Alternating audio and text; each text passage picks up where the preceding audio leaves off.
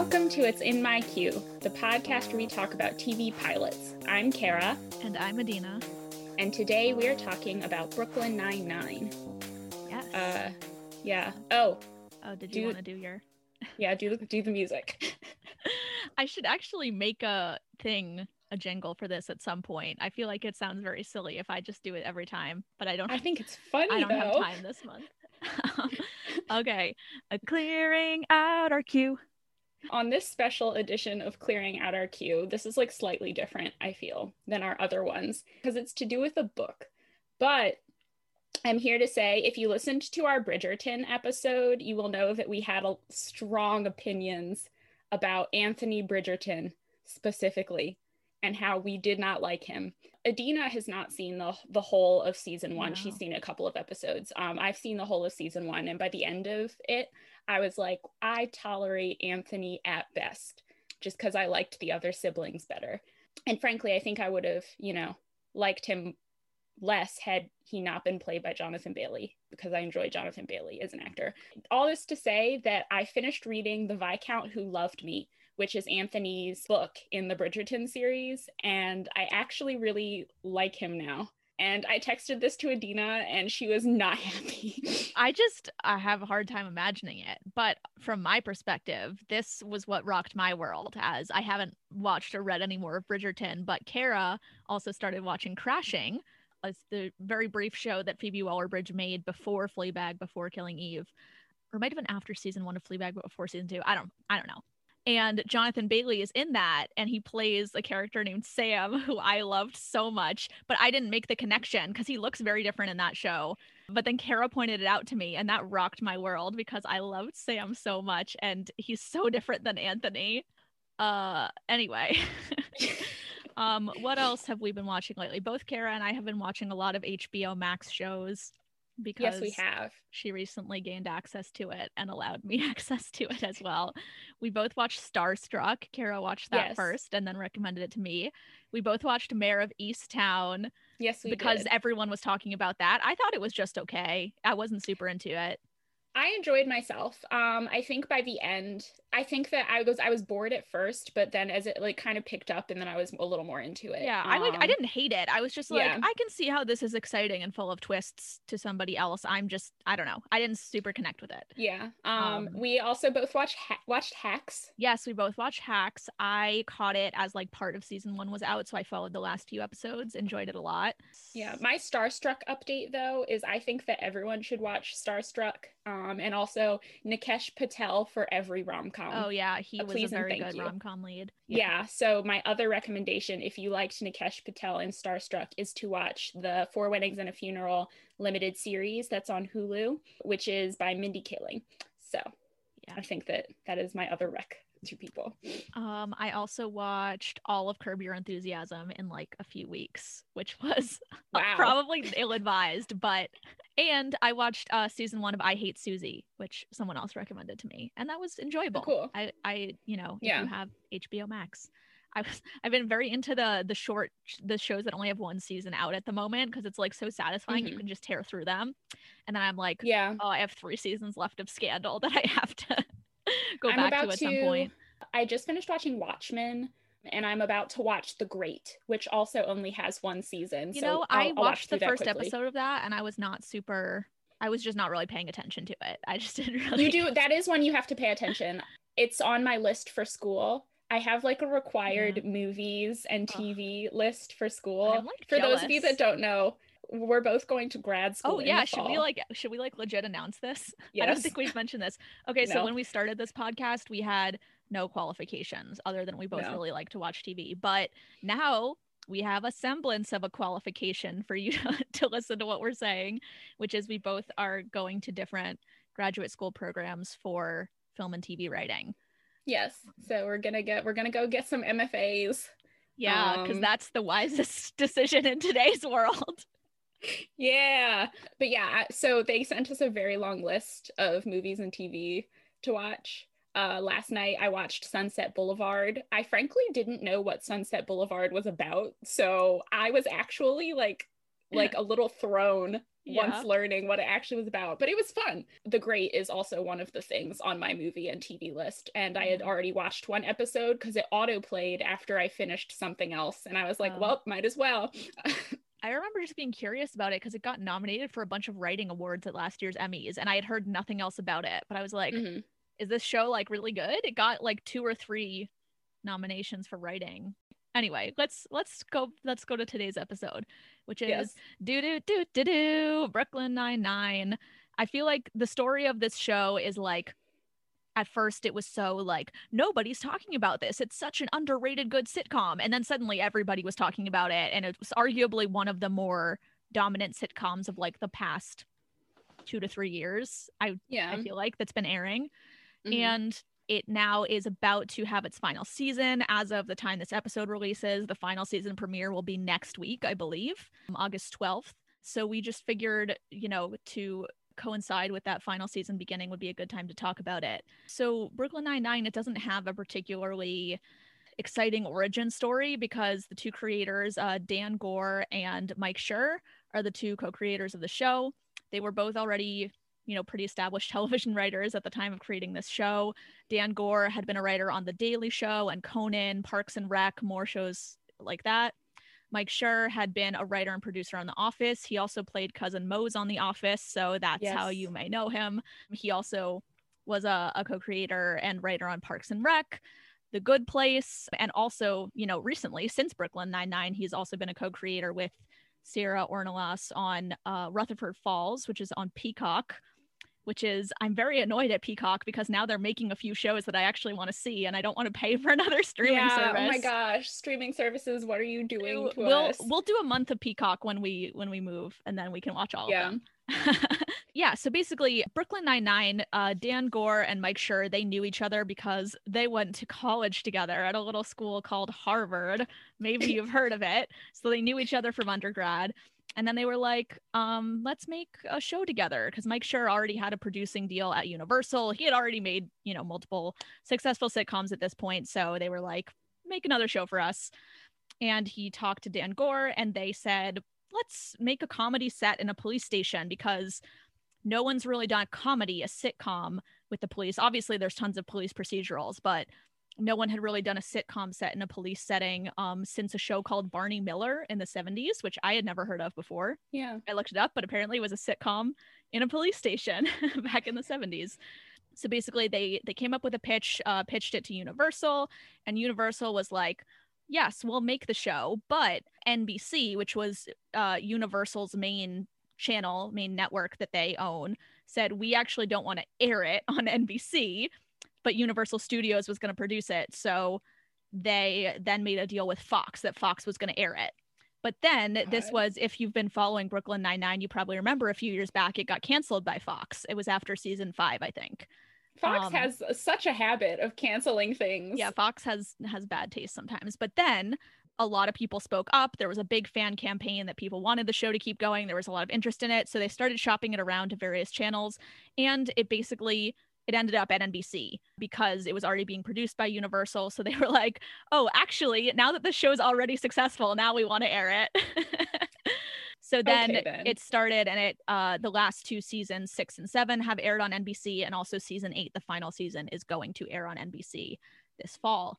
So that's kind of that's the story of Brooklyn Nine Nine. The other thing, which perhaps we can talk about this more at the end, but season eight was delayed by COVID, as many Yeah. shows were this year, but also in light of the events that occurred in the United States in 2020, re police violence, specifically um, the death of George Floyd, they were like, maybe we're gonna, since we have this delay, maybe we're gonna rewrite some of what we have on this show about the police. And so Yeah. apparently they are they have rewritten like they completely scrapped and rewrote several episodes of their season to address this, which I'm intrigued by because I don't know if there's necessarily a good way to to address it on a comedy show, but I would like to do my little uh, thing about propaganda now, so then I can spend more time talking Okay. about what I like about this show. okay, we can do it now. Yeah. So here's the thing. Uh, propaganda is like basically like anything where you know the TV there's police on TV and us- in some some respects maybe showing them in a positive light okay so what i'm trying to say is propaganda is not a good thing because especially i feel like particularly in this example of propaganda where it's you know cops that are a little goofy and funny mm-hmm. and, and I diverse. feel like yeah and i feel like because it's a diverse cast frankly people are like oh oh well this is put showing that they're good cops in a good Yeah. light but we have to remember the institution of the police um, and what it was founded on and it's not necessarily there's really not much that can be reformed out of something that was started from slave patrols I feel like this gets really murky, specifically in the instance of Brooklyn Nine-Nine, because, like, I feel like with some cop shows, there's, you know, that whole thing of like, sometimes it's like the purposeful that they're like a little corrupt and, you know, doing Mhm. bad things, but these people are always shown as like on the side of good and that sort of thing. So I think Yeah. it's just a matter of uh, thinking critically about what you're viewing and consuming if you do choose to watch this show. I do enjoy Brooklyn Nine-Nine a lot. I think the characters are really funny. And it's also every so often, I've had this conversation with some of my friends where every so often we're like, man, what if they just decided to all not be cops anymore? You Yeah. know? Honestly, You I think that would because be like, like I feel like you could do the final season. It's just like they all Yeah. quit the force and they start like a community mutual aid group or something. It becomes Yeah, Parks and Rec. it's one of those things where this very much feels like these are characters that didn't even need to be cops, you know? yeah. I feel like so the the choice to put them there is always Yeah. something that is kind of in the back of my mind.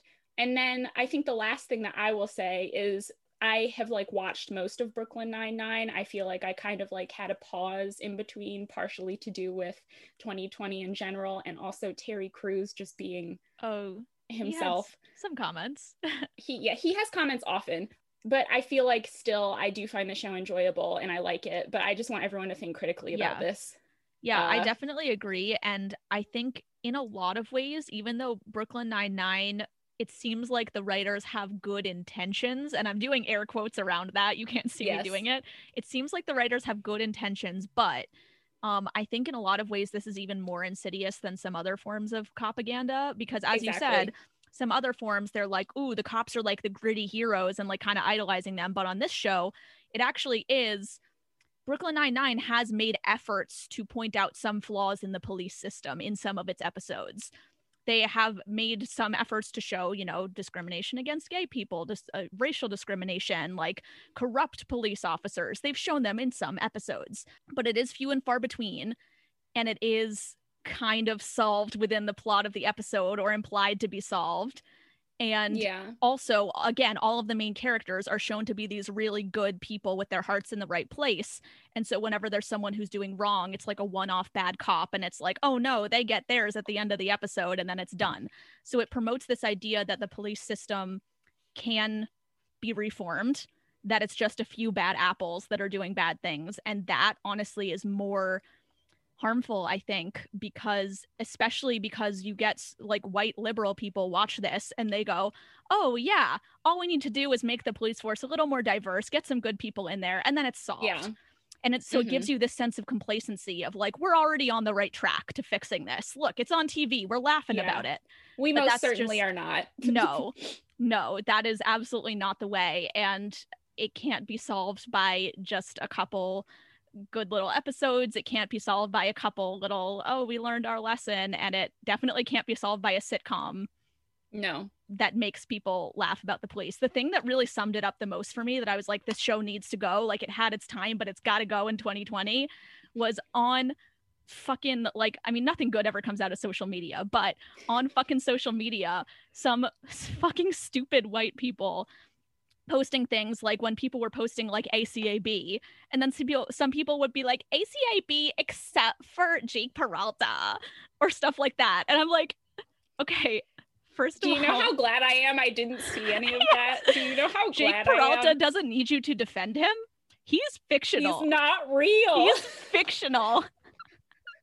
Oh and if your God. response to the police are murdering people in real life is, but my fictional police boy is just such a special, nice boy and he's good. I I don't know what to say to you. Oh my god. So I guess yeah, it, it's good that we talked about that. propaganda. it's a problem. ACAB.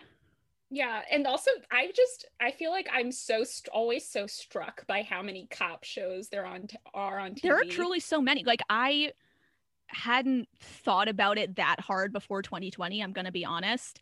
But once you start to think about it, it is so completely pervasive in American culture how the police are in everything and always portrayed as the good guys. With Yeah. with limited exceptions, you know, sometimes you'll get a little corrupt police storyline, but again, they are always like defeated in the end, you know. But like this just omnipresence of police and military are the the force of good. Yeah, I mean, like I watched most of Bones, uh, which is about partially about an FBI agent. Like, kind of forgot about that. We'll talk about Bones another day, maybe. So anyway, now that we've said all that and hopefully encourage and again, like to any white people that are listening and feeling extremely defensive right now of these fictional characters that we've just called propaganda, it's okay. You can still think the show is funny while you think critically about it. You know, Yeah. we're not saying you must stop watching this show immediately or else you're a bad person, but just think critically about it and encourage other people to also think critically about it Yeah. that being said, let's talk about yeah, there honestly I don't have anything else much to say about the background of it. Um so we can talk about the pilot of Brooklyn Nine-Nine. So we open on the face of Andy Samberg.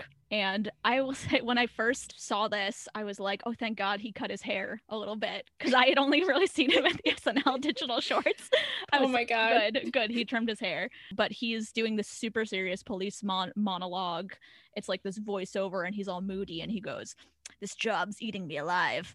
I can't breathe anymore. I spent all these years trying to be the good guy the man in the white hat. I'm not becoming like them i am them. And then and then we zoom out to reveal his partner amy santiago and she's like are you doing a speech from donnie brasco? And then jake's like shush it's the best speech.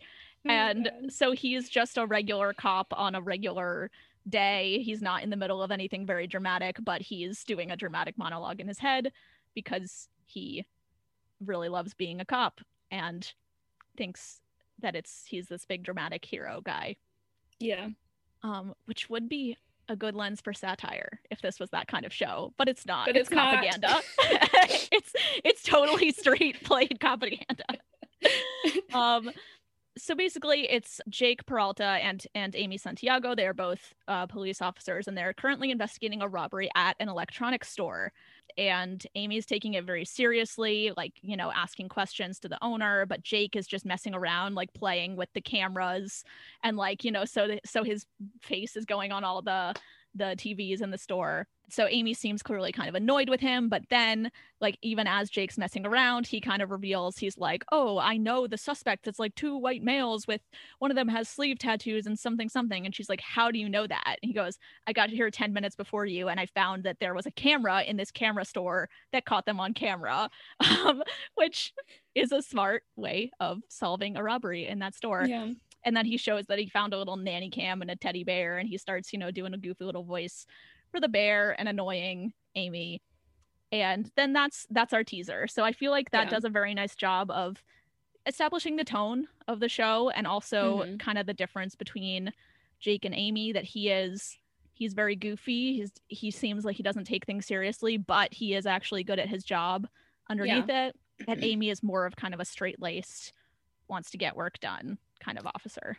This is it's funnily enough in one of the little they've been doing these little um like meet the professor events at my with my for my grad program and the one that i did last week um, was like a comedy sort of thing. And the professor actually brought up brooklyn 99 as an example of the use of something called game which is i guess the best way to explain it i feel like it's like an improv thing uh, would be like the the thing that makes one character like sets him him or her or them apart from everyone else in a way. And so uh our, the professor was kind of mentioning that like jake peralta's game is that he's like this really kind of goofy dude and you kind of don't really expect anything from him but then he's actually a really good detective as it turns mm-hmm. out and later i guess as we meet the other characters we can talk about their game because i feel like they also yeah. have some as i, I was watching that's one this. of the strengths of this pilot among other things every character has a really clear game or has a really clear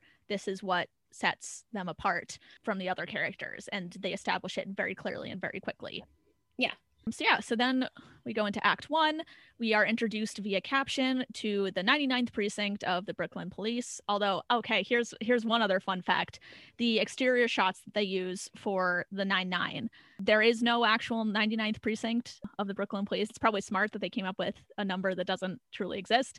Yeah. Um, but the building that they use is the actual 78th precinct that's the the building that they use for the exterior shots so we we're back at their station they're having like a morning meeting we introduced there's this rivalry between jake and amy. They basically have this bet going on about who can get more who can solve more cases by the end of the year or something by some deadline. And jake you know with this one he pulls ahead by two points or something. And then they're talking about this new murder that happened this guy named henry morgenthau and like as they're talking about this murder, they're like joking around. They're like, "Ooh, I interviewed someone who had like gunk on her chin. Was it flan or just like old lady goop?"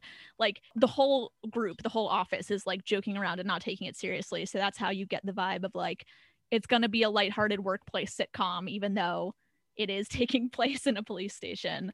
And then their um sergeant, Terry Jeffords, played by Terry Crews, he kind of gets them back on track. He's sort of their supervisor and he's like you know we have a new captain coming today. A captain ranks even higher than sergeant and he's gonna come later today. So like we should try and act professional. They have problems with that there. Yeah they they are not always very professional. So then we get charles one of the other characters charles boyle goes to ask gina uh linetti for advice. Um charles is played by joe lo truglio and Gina is played by Chelsea Peretti.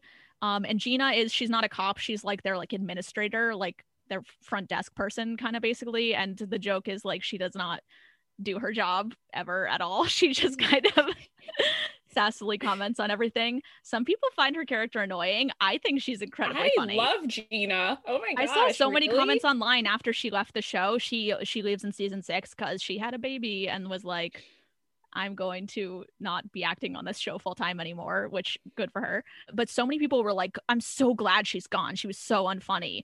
I'm like, what? I oh agree. Oh God, there were there were some times when her joke like it got a little bit one note, but overall I found her very funny. Yeah. So yeah, she's one of the highlights of it in my opinion. Mm-hmm. Um anyway, so so Charles comes over and asks Gina for advice because he likes Rosa. Rosa Diaz is one of the other officers and she's played by Stephanie Beatriz and Charles clearly has a crush on her, but like you can tell just by looking at them, like this is a hopeless crush. It's not gonna work out. But he asks Gina for advice, and she's like, you know, she what's her type? And and Gina's like, her type is anyone but you. So basically, like you should give up, man. But but then Charles is like, oh, maybe I'll like she likes old movies, so like maybe I'll find a ticket to old movies and then ask yeah. her out. I like how his first inclination though when he came up to Gina was he asked her if she knew any scalpers because he wanted to get tickets to Rihanna. Oh yeah. And I was like, Rihanna, you're gonna take for a first date Rihanna concert. I mean, to be fair, that would be a good way to get someone to say yes to going on the date. But then yeah. they would just be going for Rihanna and not for you. Yeah yeah, I mean, I mean, yeah. If someone offered me a ticket to Rihanna that I didn't have to pay for, I would yeah take it. Yeah. so then we're back to Amy and Jake, and they're basically talking about, oh, what's the new captain going to be like? And Jake's like, man, I really liked our old captain because it like he was basically a, like an old guy that just didn't care or listen to anything and would let them get away with anything. And then there's a little cutaway gag to them playing fire extinguisher roller chair derby, and the old mm-hmm. captain didn't care at all. And so this is also the first moment that establishes this show uses cutaway gags. So oftentimes it'll I feel like most often they're just a little cutaway to like the characters doing something silly in the police station at an earlier date. Yeah. um, is usually how they work, but that is kind of a, a staple of the structure of this show. But then Amy's like, I hope the captain is serious because I need a mentor who's going to help me rise through the ranks because I want to become a captain someday. And then Jake's like, oh, yeah, like you want a rule following captain, like a robot, bleep, blorp, bleep, blorp. And he starts doing this silly little thing. And then, as you may predict, the new captain, it turns out, is standing behind him as he does this impression. and so we uh, get to meet the new captain. His name is Raymond Holt. He's played by Andre Braugher, and he's incredibly serious. You can tell just by looking at him how his face is very, you know, emotionless and serious, and his tone is he has this notorious perfect like monotone way of speaking. It's it's just it's amazing, and he's like oh hello was that me was that an impression of me? I would like to hear that again. Um and jake's like oh you're the new captain? No sorry i was just you know he's like trying to play it off. But then holt is like no do do the robot voice again i would like to hear it again. And so and then jake has to do it again and holt's like that is a terrible robot voice. It just oh my god. Uh it's just a very uncomfortable moment and Holt's very much like immediately on to business. And he's like, the next time I see you, I want you to be wearing a tie and, you know, act professionally. But Jake does not seem to like that suggestion. Um, and then Holt, you know, introduces himself to the whole, he like gets the attention of the room and he says something very short. I didn't write it down. I wrote it down. Everyone, I'm your new commanding officer, Captain Ray Holt. And then Amy goes, speech. And then he goes, that was my speech. And she's like, yes, short and sweet. yes. So we also start to get the sense here that Amy is very much a people pleaser, or she's very much like a an authority pleaser. Mm-hmm. Um, she, the Ray Holt, the captain's not going to be able to say anything wrong in her eyes, and she just wants his approval so badly. Then Holt walks into his office, and Gina just goes, "Did anyone get a little bit of a gay vibe?"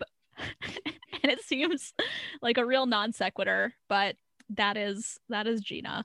So then we get in Holt's office. Uh, he's meeting with Terry because Terry's kind of the the highest up, and he's like, "Tell me about this place. Tell me about the the detectives on the squad. I would like to get to know them." And then this is a, a really good structure moment that I noticed because uh, mm-hmm. it's a moment to introduce every one of the characters to the audience and basically teach us their little game. Yeah, so, and it um it starts with Terry's first. Yeah, he introduces um, himself before the rest of the squad. Yeah, because yeah. it turns out they did Holt and Terry did previously work together several years ago. And he was like, Oh, they used to call you something. And Terry goes, Yeah, they called me Terry Titties. I was heavier then. But then he also explains like he a year ago he had little baby girls. Their names are cagney, cagney and lacey, and, and but ever since he had his children he has had a slight problem with uh, having fear on the job because he's afraid that he's going to get hurt on the job and then his baby girls are going to lose him which is a pretty valid fear i think especially if you live in a or live if you work a dangerous job like that so uh, and this is also like a nice thing about Terry's character in general is like he is a rare example of like a male character on TV that shows a lot of emotion and vulnerability and is not shy about it. And he also is very mm-hmm. masculine mm-hmm. in other ways, but that's just kind of a unique thing about his character, which is cool. Yeah. Um, I also like how he showed Holt the picture of his twin girls, and Holt's response was, "They have adorable chubby cheeks." yes, just total was... monotone. it is a fact. Yes. It is an absolute fact. Oh yeah, then there's another cutaway that shows Terry's fear. It's like he's on a raid with Jake or something. They're in an empty department store and Terry sees something and freaks out and starts shooting. And then it turns out it's a mannequin. And so then he went on leave for a little while and he still doesn't really go out in the field. So yeah, so then he introduces the rest of the squad. He says, first we have Scully, Hitchcock, and Daniels. Pretty much worthless, but they make good coffee. And I wrote, Daniels. Yeah. Who the hell's Daniels? That's a random third person who never ever comes back. Scully and Hitchcock do come back and they they're kind of more minor than the other characters, but they do increase in their screen time over the course of the seasons. But yeah, Daniels, I was like, what? Who's that? Daniels doesn't exist anymore. Yeah, um, I don't know if they even appear at all after the pilot. Anyway, then uh, we get Rosa Diaz. Terry says is tough and smart and hard to read and scary. Um, and for each of these more major characters, they get a couple of clips kind of showing it's almost like b-roll footage of like showing them being themselves and in fact these are the clips that get used in the opening credits so we see Rosa like her computer's not working and she like smacks it really aggressively. And then Charles Boyle, who Terry says is not the most brilliant, but he is a hard worker uh, and he's not physically gifted. And then we see a moment of him in the kitchen and he like drops his muffin and then like hits his head and then he like trips over something and it's just very he sad. steps on his muffin. Yeah. He's like, oh, my muffin. my muffin, my Oh, my head, my, muffin. Uh, yeah. then we get Amy Santiago, and she has seven brothers, so she's always trying to prove she's tough. And then we get a little clip of her, like there's someone eating some hot sauce, and then they say, "Ooh, that's really hot." So she pours the entire thing on her sandwich and then eats it. And then we get Jake. Terry says he is the best detective that we have. He loves solving puzzles, but the only puzzle he hasn't solved is how to grow up. And then Holt is like, "Well put." and and Terry says, I've talked a lot about Jake in my departmentally mandated therapy sessions. Which makes sense because working with Jake, supervising Jake would require a lot of therapy. Oh my god, that'd be. I wow, couldn't be me. So yeah, Holt is like, you know, I'll need your assistance, you know, getting a handle on things. I want to make sure things run smoothly.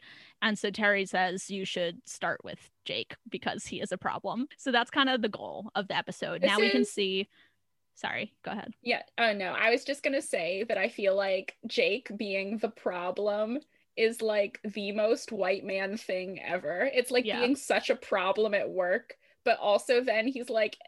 But see, the thing about the thing about sometimes at, at work is that sometimes white men will like be a problem, but then not be good at their jobs. Yeah. So it's like it's like Jake is this white example of a white man that is like kind of a problem, but like what are you Yeah. gonna do without him? Exactly. It's like why he gets away with it. I feel like if he acted like that and was not good at his job, he would just get fired in a just world.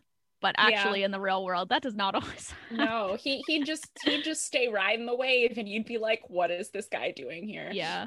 I feel like that's probably what happened with like Scully and Hitchcock. They were like that when they were oh, younger, Oh, yeah. and they've just been here so long. It's like, what are we gonna do? Fire them? So now we have kind of the goal of the episode. We have these two opposing forces. We can already tell that Jake and Holt are very contradictory in personality, but you know, so it's Holt's challenge is to get Jake under control, basically. So then we go into the next act. Um, we have the whole squad at this guy's apartment, Morgenthau's apartment, the murder victim.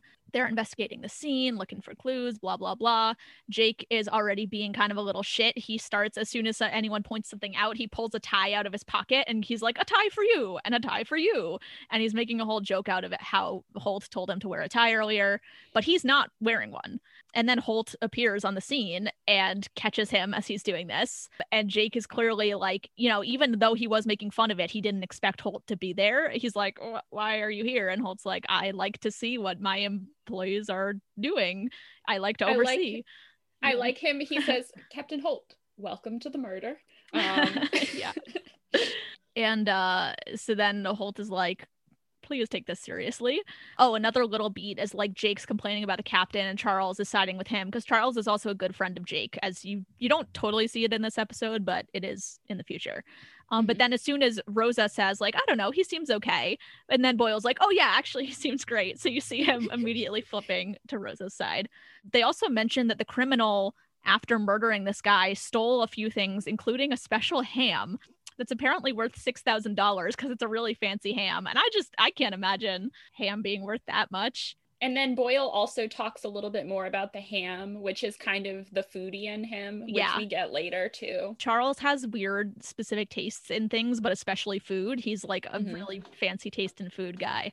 Also, I wrote this down. This is a, a random side note, but did you feel like Stephanie Beatriz in this episode was doing a slightly higher voice than she normally does for Rosa? Yeah, yeah, I think so. I think it got deeper as Yeah, the show because- went on. her actual voice is much higher than the way she normally talks as Yeah. Rosa um on the show. She has a much deeper voice than her normal. So someday like if you hear her in an interview and you've never heard her before, it's very jarring at first because she Mhm. speaks in this very low voice as Rosa. But in this episode I noticed it wasn't actually that deep. I guess yeah, just I hadn't figure I feel like it's one of it those pilot sorts of Yeah. things where it's like m- Yeah.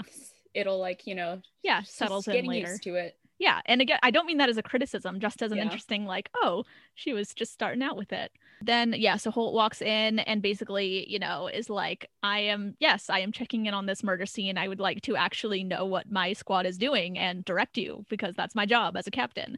And then he tells Jake and Amy to go on door duty, which basically means go knock on all the doors in this apartment building and ask if anybody knows anything. And Jake says that's a waste of time. We never learn anything from door duty. But, you know, he has to because it was a direct order. So. Yeah. And then so Holt like walks away a little bit and Jake mutters something about, you know, it it being stupid. And then Holt hears it. And Jake's like, Oh my god, you have super hearing. And then Boyle and Rosa get sent to uh the morgue.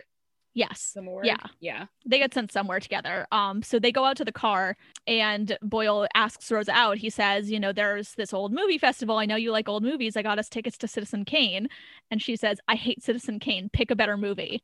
And then she like drives away and he's like okay sure i'll i'll pick a better movie than citizen kane which is widely regarded as one of the best Side movies sidebar is is Citizen Kane the one that then Paddington 2 beat out on the Rotten Tomatoes filter thing? i don't know but probably Because that was an enjoyable moment on the internet. Was Yeah. when Paddington 2 got a higher rating on uh, Rotten Tomatoes than Citizen Yep. Kane. Good for Paddington too. Yes. Then we see back at the station, Holt goes back and he meets with Gina and he he's like, You are the civilian I forget exactly what her title is, but like she's like civilian administrative something something for Yeah, the police officer, which basically just means she's not a police officer, but she works in their office. And he's like, I would love your help in like assisting and communicating with the civilians. Like you will be a great resource. And then Gina's like, I'm not going to do any work at all. And then or like he's like i want you to tell me what's going on with the squad. And she's like i'm not going to do that. And he says okay counter offer you do this or else i fire you. And she's like okay okay i'll help. So holt asks he was hearing about this bet. And so he says what is going on with this bet between jake and amy and so Gina explains they made this bet about who could get more arrests, and Jake bet his car. He has an old Mustang that he loves, and it's his pride and joy. So if he loses, he has to give up his car. But if Amy loses, she has to go on a date with Jake. And apparently, Jake has promised that it's going to end in sex, which that feels like it would violate so many workplace rules. Yeah. but I Mhm. guess who's gonna who's gonna come get them? The cops? help. Uh, we need super cops to regulate the cops. That's the solution. I figured it out. oh no. Oh no. anyway, uh so this is the beginning of uh Holt and Gina actually create a really great friendship in this show. That's one of my it. favorite dynamics on the show. So then we go back to Amy and Jake. They're on door duty. We get some quick gags of like them talking to these random residents. First, there's this guy, clearly stoner. He's like, Oh, do you smell that? Somebody else smoked weed in here. And then uh, there's Fred Armisen playing a vaguely foreign person, unclear where he's from. His name is Mlepnos. and he spells it. Uh, Yeah. Amy's like, can M you L E? P Clay. Jake's like Clay. Did you say Clay? it is, but it's one of those things that only Fred Armisen can do. Yeah.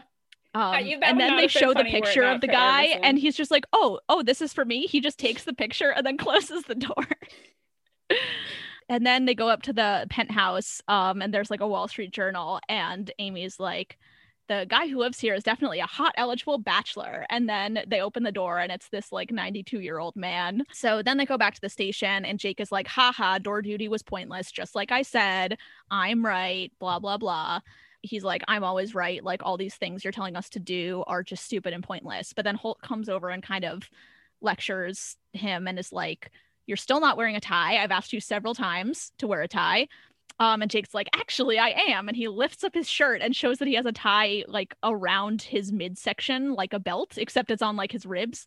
And just, I can't imagine having the balls to do that to your boss's face. Oh my god. Yeah, like I know that like Jake has growth and whatnot, but Yeah. my god, at like at the start of this Yeah. show, if he were my coworker, I'd be so fucking annoyed with him. Yeah. Are you kidding me? I remember when I started this show, I was a little unsure about it because I thought Jake might be too insufferable for me to stand. But he does get better within a few episodes, um, Yeah. honestly. But I was, I remember being kind of on the fence about it at the beginning because he is so obnoxious in this first episode. yeah. But yeah, so Holt, Holt is actually, I would say Holt is remarkably patient with him. Like he could have grounds to fire him, but he's basically says like, you're not taking my orders seriously and then he just asks the whole room like does nobody you're a room full of detectives does nobody understand why i care that you all dress professionally and nobody says a word and i'm like are you stupid like are you guys stupid i'm like amy chime in with something you can't you Yeah. can't give a little answer here but nobody knows and then holt is like keep investigating and keep me apprised and then he goes in his office and then jake is like hey boyle let's follow up on that fancy ham you know if we can find out where he got the ham then that could be a lead and boyle's like oh should we go update the captain on what we're going to do and jake's like we can update him when we catch the guy That's not how this works. dude is it so hard to just follow the doesn't follow any rules. See, this is the other funny thing about the nature of this propaganda. They're all like, oh, like uh, good cops follow the rules and whatnot. Jake never follows the fucking regulations. And the only No. reason we think of him as a quote unquote good cop is because he's funny and charming. exactly. In what way is he actually a good cop? Right, Isn't there an episode where he like fully had been neglecting his paperwork for like a year? Probably. I, am I did I did I make that up? If I didn't, if I did, sorry, Yeah. but sorry, that sounds like something he would do. So then they go to this like gourmet little market and they find this butcher guy that sold the ham and his name is Ratko. He seems shady. He refuses to they like show a pic of the murder victim like, "Oh, do you know him?" and he refuses to look at the picture. So Jake's like, "I think that you robbed this guy and then killed him." Uh, and then he does this silly little role play with Boyle. Um, they argue about like, "Oh, you're gonna be Ratko? No, I'll be Ratko." Blah blah blah. Very again, it's just like they're being very silly in a police situation. That's the comedy. But then Ratko runs. So clearly he's guilty. He like just runs out of there. So then they have this whole little chase scene in the middle of this gourmet grocery. And there's like an old woman pushing her cart and Jake's like, "Get out of here." And then they chase and they chase and they chase and then run into the old woman again and he's like, "How are you still here?" And then the dude like dunks Charles's face into the, the ice cream display. It looks really gross. Mashes his face into it. Basically, the dude gets away. And then they cut back to the station, and Jake is facing down Holt, and he goes, No, I did not brief you. Yes, he did get away, but I got you hazelnut gelato. Hazelnut gelato is very good, so It is good, but, but- he was wrong. did his job super badly and ignored Yes. orders. I would have So, taken the gelato and then fired him. Yeah. Uh, Yeah, frankly. Holt again. Holt is remarkably patient. He does not fire Jake. He assigns him to records room duty as a punishment. So we see him in the records room, and he is super annoyed because he wants to be out there doing busting the bad guys. But Terry's like, "Oh man, I'm so jealous. You couldn't be any further from the action in here. This is where I want to work." So the Jake's just being immature, and he's like, "Terry, like." You know I'm good. Can't you just like talk to Holt and like tell him to lay off me and let let me do whatever I want? And Terry's like, no, you know, maybe you should listen to him because he's actually a very, very good cop. Like back in the 80s, he caught the disco strangler. Um, and Jake seems a little surprised by that. Uh, and then Amy comes in and she kind of taunts Jake a little bit. And she's like, if you're benched in here, you're definitely going to lose the bet. So bye bye. And also kind of taunts him for letting the murderer go, which is fair because he messed it up really bad. she starts a new tally. Murderers, we let go. we let and it says Jake one, Amy zero. So then we get a brief flashback to Rosa. She asks Boyle what movie he picked. And he said, I wanted to make sure it would be a movie you would like. So I bought tickets to every single movie in the festival. And now you can pick. And uh, she's like, Why would you do that? I just wanted you to pick a movie. And he says, Well, I was nervous because you can be a little bit opinionated. And then she gets, she freaks out. She's like, I'm not opinionated. Like, th- that's so not true. Like, this is, this date's canceled. And so, I mean, it's true that Rosa is a little bit scary, but also Mhm. he didn't handle it very well. And then Charles looks over at Gina and she kind of makes a like a flop gesture, which is fair. I'm going to be honest. I never really liked this plot line of Boyle going after Rosa. It never made any sense to me. It was just sad to watch. Yeah. It wasn't funny. It was just It- it- sad. yeah. Because this Yeah, lasts for like, like- over a season. I think it lasts like partway into season two, honestly, of him going after Rosa and she doesn't like him. And it's just not funny. I'm sorry. Yeah, I don't. I I never liked it, especially because it was like it's like I feel like it's even obvious to Boyle that she's never gonna like him. So Yeah, it's like, it's why just- is he still trying? Yeah, something about it just doesn't.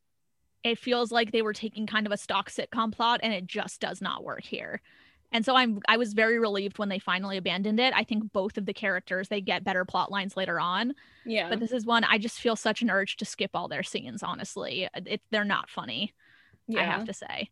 Anyway, then okay, then we get Holt comes to check on Jake in the records room, and Jake is actually wearing a tie, and he's like, you know, you were right, Captain Holt. Um, I've been looking through the records. I actually found something useful in one of the records. I found he found some connection that led him to a storage unit address where he thinks Ratko is currently storing things.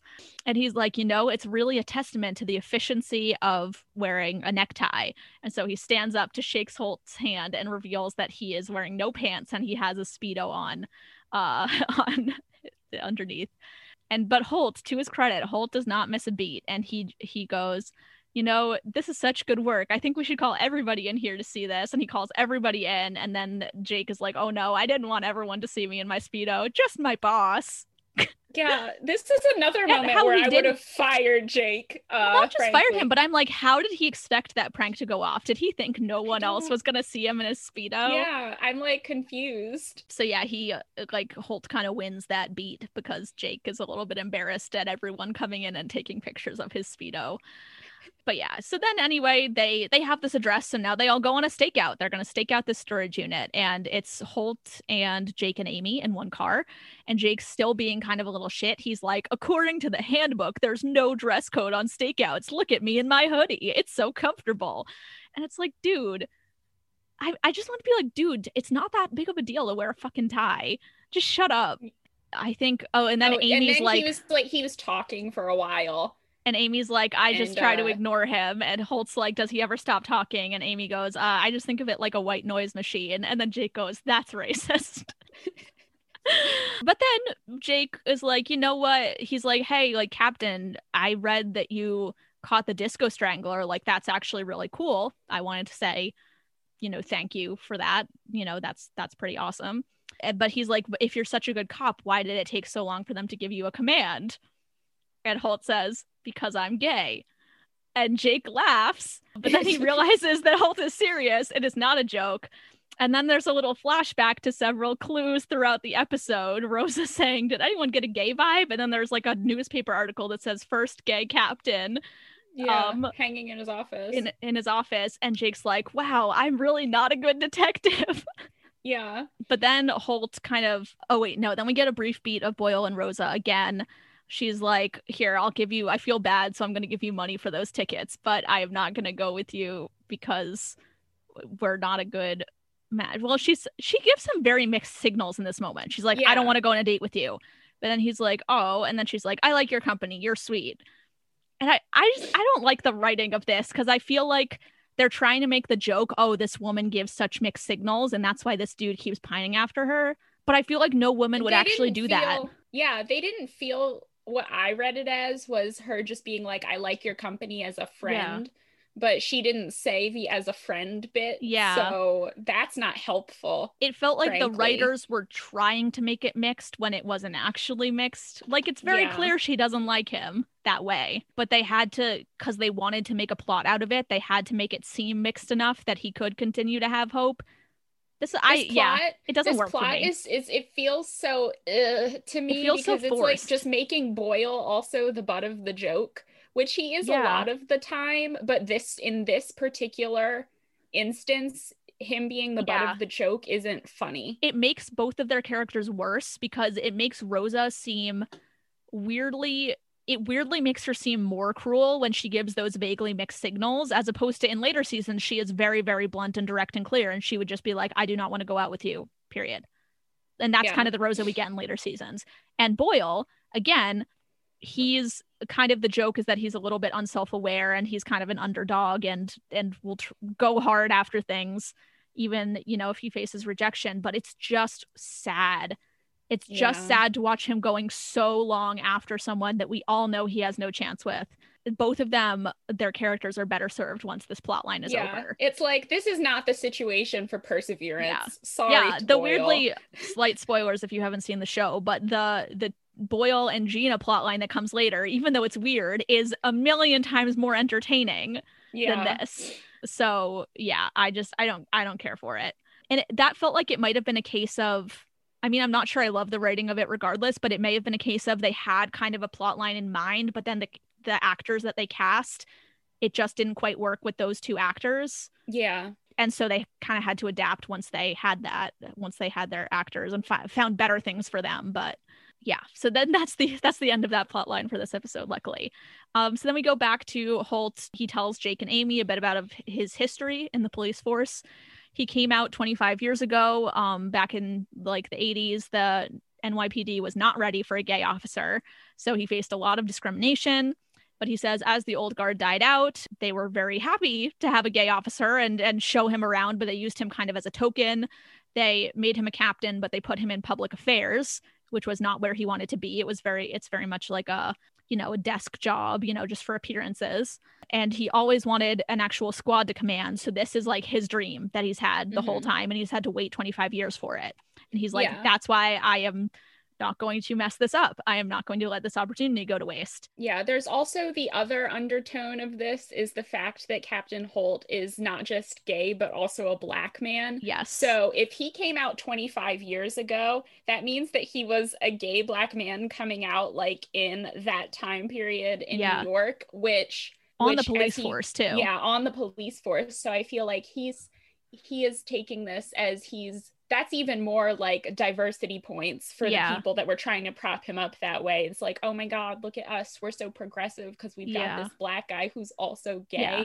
this and- guy that we probably harassed and made his life hell for years and years and years but now the tides have turned look at we have this black gay officer yeah and so i think that and uh, so i think that a lot of holt wanting to do really well with his new assignment is not also also is like partially yeah because he is gay but also because he's black because Yeah. i think that he's thinking a lot of people would set you up in this situation and want to see you fail. So Yeah. he's like i'm not going to do that. Yes because he's like he's good at his job and he wants his precinct to be good at their jobs too and like he they everything that they do reflects back on him.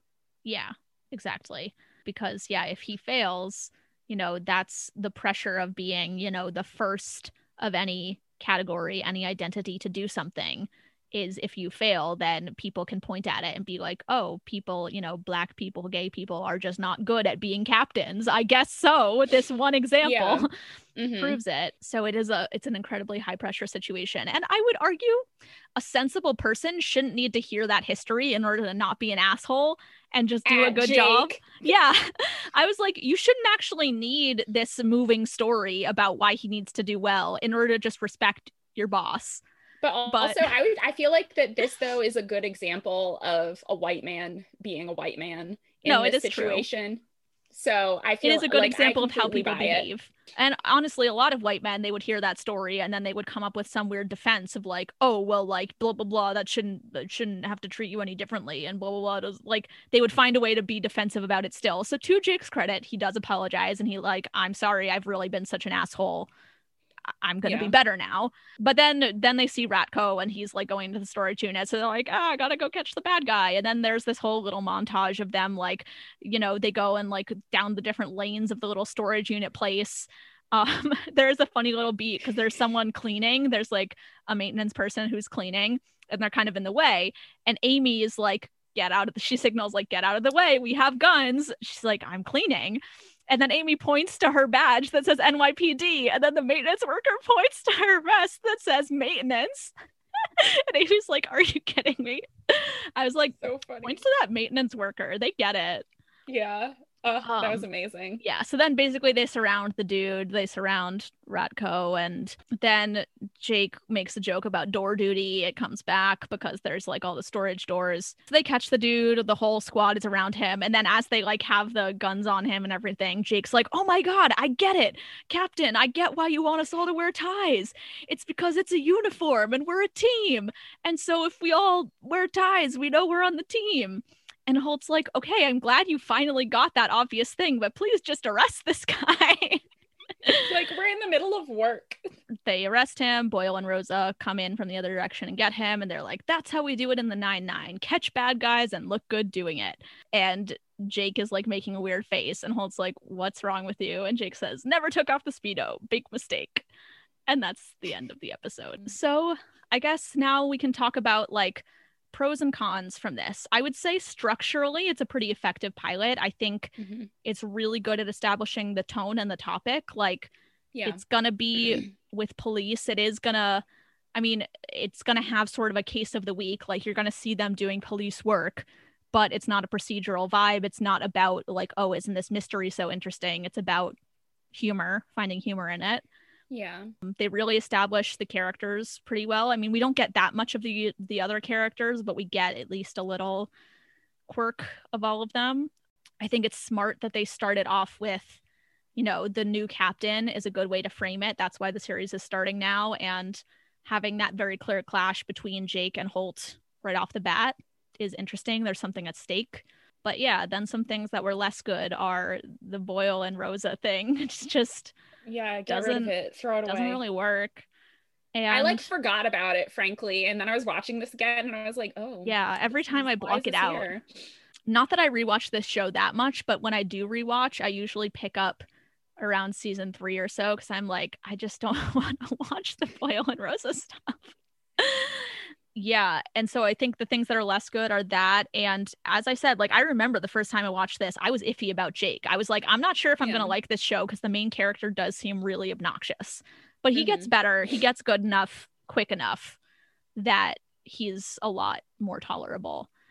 I, I feel like as someone that has watched through much of this and has like I, I guess I can't say that I've met an actual Jake Peralta type in real life, but I've like met like, you know, so, some white men in the workplace act this way and I automatically avoid them. So I feel like I was watching more so for the other characters. But it's that thing of I feel like it's sometimes difficult to watch a show where you don't enjoy the main character. And I'm not saying I don't enjoy Jake, but I enjoy the other characters, I guess, a bit more than I enjoy him. Yeah. And like he does have his growth, and that's good too. Yeah, and it becomes Um, more of a real ensemble show as it goes Yeah. on. Like for a pilot, you kind of need to pick out a one main character for the sake of a pilot.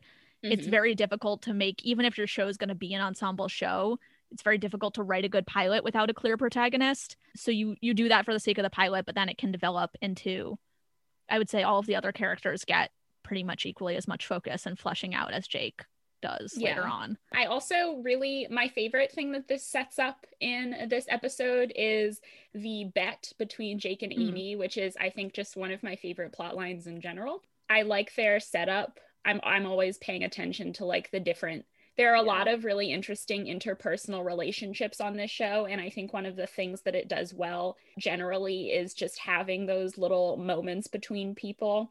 And I think it did a good job of setting up like this bit of animosity between Jake and Amy, but it's also, I think, at the same time, like they work together and they know that they're both good at their jobs. Yeah. So even though they approach it very differently, yeah. so I kind of like that you have them clashing a little bit right to begin with, and we're going to see them grow from there, Yeah. which I enjoy. and it is a good that's another good bit of structure uh, because the bet is not super relevant to this first episode but it is a really really good thing to plant in Yeah. episode one because it gives some structure throughout season one. Although season one it was originally ordered to be 13 episodes and so episode 13 is called the bet and it is it has some sort of season finale vibes because it wraps up this bet that they've been doing all season. But then they did extend the season order to 22 because it was doing well. So there is another eight episodes after that, but that was, you know, the originally planned finale. A lot of shows, I didn't really notice this when I was younger, you know, before I started really thinking about TV, but a lot of shows you'll notice they have a sort of mid season finale because they had a limited yeah. episode order at first and then they got extended. So it's usually around episode 13. If you notice that episode 13 feels like a finale, that's probably why. And then they go on a little bit of a break until for oh like a couple of weeks. Some other notable things about this show, again, like think putting this all in critical context with all the stuff we've already said about propaganda, want to keep that on the table, but some things that this show has been praised for, which are good things, but also maybe insidious things in light of the in, in combination with the propaganda. But it is a relatively diverse cast for a network sitcom. But also, one of the notable things about it is like it's not like a a lot of shows i feel like they do this thing of like one token person of like each race or whatever yeah. this show has two black men and two uh latino women in the main cast and mm-hmm. that's like i feel like in a lot of shows it's like limited to one of each you know what i mean i hate yeah, to say that but like that, i think i read something where uh, melissa fumero and stephanie beatriz they both didn't they didn't think they were both gonna get to be on the show yeah and then when they found out that they both booked booked it they were like so excited because that's you that's like yeah. so not a thing yeah normally, one of the two characters like i forget which one I forget which one, but I think one of their two characters was written as a Latina woman. I forget which one it was, and they both auditioned for that role. But then one of them, they were like, "Oh, you would actually be good for this other role," and like, we didn't specifically write it that way, but you are the best person for this role, so Uh, yeah. we are going to use you. Which is that's that's why it's nice because because it's less manufactured. It's just natural, which is nice, and it also does have two queer characters in the main cast. Slight spoilers, but like if you care about this, you probably already know that Rosa comes out as bi in I think season five. And that was inspired by Stephanie Beatriz was coming out. She came out in real life and she suggested to the writers this could be a cool storyline for Rosa and they let her have some input in it. And specifically, I forget if she like actually contributed to the writing or if she just talked to them about it, but like she had some words about her experience and got to have some influence on that plot line and it was really wonderful. And obviously holt is gay and he's there the whole time and you get to meet his husband later on and I it's love... wonderful. Oh, and cheddar. And so that is really great too and they actually have won a GLAAD award um, for outstanding comedy series because that's important it's nice yeah. to have representation but like i said keeping in mind it's good to have representation on TV, but also keeping in mind thinking critically about the context because this it gives us these warm fuzzy liberal vibes about the police. Yeah. And that is not necessarily indicative of reality. So Yeah, I also think I can't remember I don't super remember if this is something that like Holt actually said or if I just made it up in my brain. but I feel like sometimes the way that Holt and Terry kind of go about the police force is that they can like try and find a way to change it from the yeah. inside. Like they're like, you know, that whole thing of, you know, like being a black person and yeah. being unnecessarily targeted by the police. There's like, like, an episode about it, right? Where Terry gets another yeah. officer pulls a gun on him when he's like literally on his own Just, street. Yeah, he's like right in front of his house. And then um, there's like a conversation between Terry and Holt, and I think Terry like almost quits the force or he's like he's more frustrated about it and Holt's like telling him not to do so I forget exactly what action he wanted to take but Holt was like telling him not to and basically saying like just stay in the force and we'll improve it slowly from the inside. Yeah, that's not that's not going to work. Don't, People yeah. that's no that doesn't exist. So, um, yeah, just the the notion of like that episode being aired and I know a lot of white people watching it are probably like, "Wow, this show took on racial discrimination in the police. Like, good for them. They yeah, solved I remember it. hating that episode actually. Yeah. and so, and like people again, white people love to trot that out when they defend Brooklyn Nine Nine. Hey, they did an episode about that. They covered that base, and it's like you can't. One episode does not solve that problem because first of all, that's not real life. Yeah. Nothing has changed in real life. Second of all, it's just making you feel complacent about it because you're like, oh my God, good for them. They talked about it. Like, but yes, it is good to it. talk about it, but it, you can't you shouldn't give it more praise than it deserves because Mhm. it's not actually doing that much. Yeah. So yeah, I guess the moral of the story is think critically about the media you consume and maybe fewer cop shows in Yeah, I 2021. would actually love that. I think that didn't Paw Patrol get canceled? Is Paw Patrol about cops? I've never seen Paw Patrol is about is literally about dogs cops? that are a pol- Dogs like, that are a cops? dog police force, and I'm pretty sure it got canceled in 2020. Oh, I didn't know they had cop shows for kids. Wait, please let me Google this. I, I don't want to be wrong, but I'm pretty sure Paw Patrol got canceled. When everyone was like so sad about Brooklyn Nine-Nine saying this was going to be the last season, I was like, okay, first of all, eight seasons, like most sitcoms are not really good longer than that anyway. But second of all, in this time and in this era, we don't need more Brooklyn Nine-Nine. Okay, so um, it looks like Paw Patrol has not been canceled, but in But my it is about brain, I, re- I, it's it's literally about the series focuses on a young boy named Ryder who leads a search crew of search and rescue dogs that call themselves the Paw Patrol. Yeah, and it Search and each rescue. dog each dog has a specific set of skills based on emergency service professions such as a firefighter, a police officer, and an aviation pilot. So there okay, is so one of the dogs is a cop. there is some police presence in Paw Patrol, but it's oh not Oh been God. canceled. I was wrong. Ignore me. just just get rid of the police dog. So yeah, that is that is another that that is another thing. And like you said, it's just like do do they have to be cops? Like you know all the good qualities about these characters and i think the reasons that people like the characters have nothing to do with the fact that they're police Yeah, I think that you could have put them in any workplace situation and I still would have enjoyed the show. But I feel like it's the thing of it just felt slightly deliberate yeah because of the way that this show came about that you wanted to put them in a police force. well i mean yeah they like i guess They said it sounds like their do that. idea was just this hasn't been done for a long time and i don't know like maybe there's a good reason for that Yeah. I don't I don't honestly maybe police I work like shouldn't be funny Yeah, I don't think that we should see any more funny cops, frankly. yeah i i, I agree this. i think we should be wary of hero cops in general but also funny cops because even if we presume that even in a world where you imagine cops are truly the good guys enforcing the forces of good it's still like this dude's being people are being murdered and you're like joking and stuff or while you hold someone at gunpoint like that's not funny Yeah, it's yeah. it's not sitcom funny the tone of it is like off, especially now. I will say I just my my real MVP of this episode was the maintenance worker who is like I do not respect your badge. I'm doing my more important work right here. Obsessed. I'm making sure this place is clean. we What should are you all have the we should all have the energy of that maintenance worker in 2021. Thanks for listening. We want to hear from you now. If you have any thoughts about the Brooklyn Nine-Nine pilot you'd like to share with us, or suggestions for shows we should watch, you can email us at it'sinmyqpod at gmail.com. And in case you want to prepare for the next episode discussion with us, the next pilot we will be watching is Living Single. So go ahead and watch or rewatch that episode so you'll be ready for our thoughts on it next time. And if you liked what you heard, please rate, review, subscribe, and tell your friends to listen.